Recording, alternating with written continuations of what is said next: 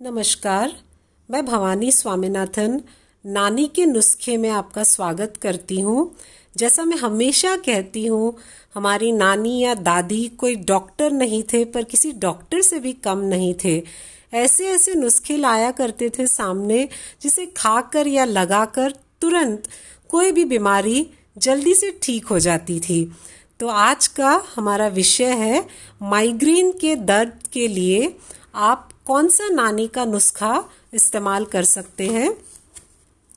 पहला नुस्खा है, दही, चावल और मिश्री। इन तीनों चीज़ों को मिलाकर सुबह सूर्योदय से पहले, यानी कि सनराइज के पहले, अगर आप खाते हैं तो माइग्रेन के दर्द से आराम मिलेगा। या फिर नुस्खा नंबर दो, जैसे दही और चावल को मिलाकर दिन में दो बार खा ले तो इससे भी लाभ मिलेगा। नुस्खा नंबर तीन, लौंग को पीसकर हल्का गरम करके उसे सर पे लेप लगा ले, इससे दर्द कम हो जाता है।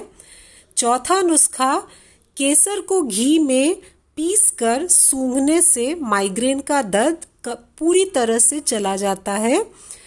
पांचवा नुस्खा, गाय का शुद्ध ताज़ा घी सुबह शाम नाक में डालने से भी आराम मिलता है। आखिरी नुस्खा, बड़ी इलायची का छिलका, बारीक पीसकर हल्का गरम करके उसे सिर पर लेप लगा लेने से इससे भी आराम मिलता है। तो ये थे कुछ नानी के नुस्खे माइग्रेन के लिए। कोशिश करके देखिए और मुझे ज़रूर बताइएगा आपको आराम मिला कि नहीं। Thank you.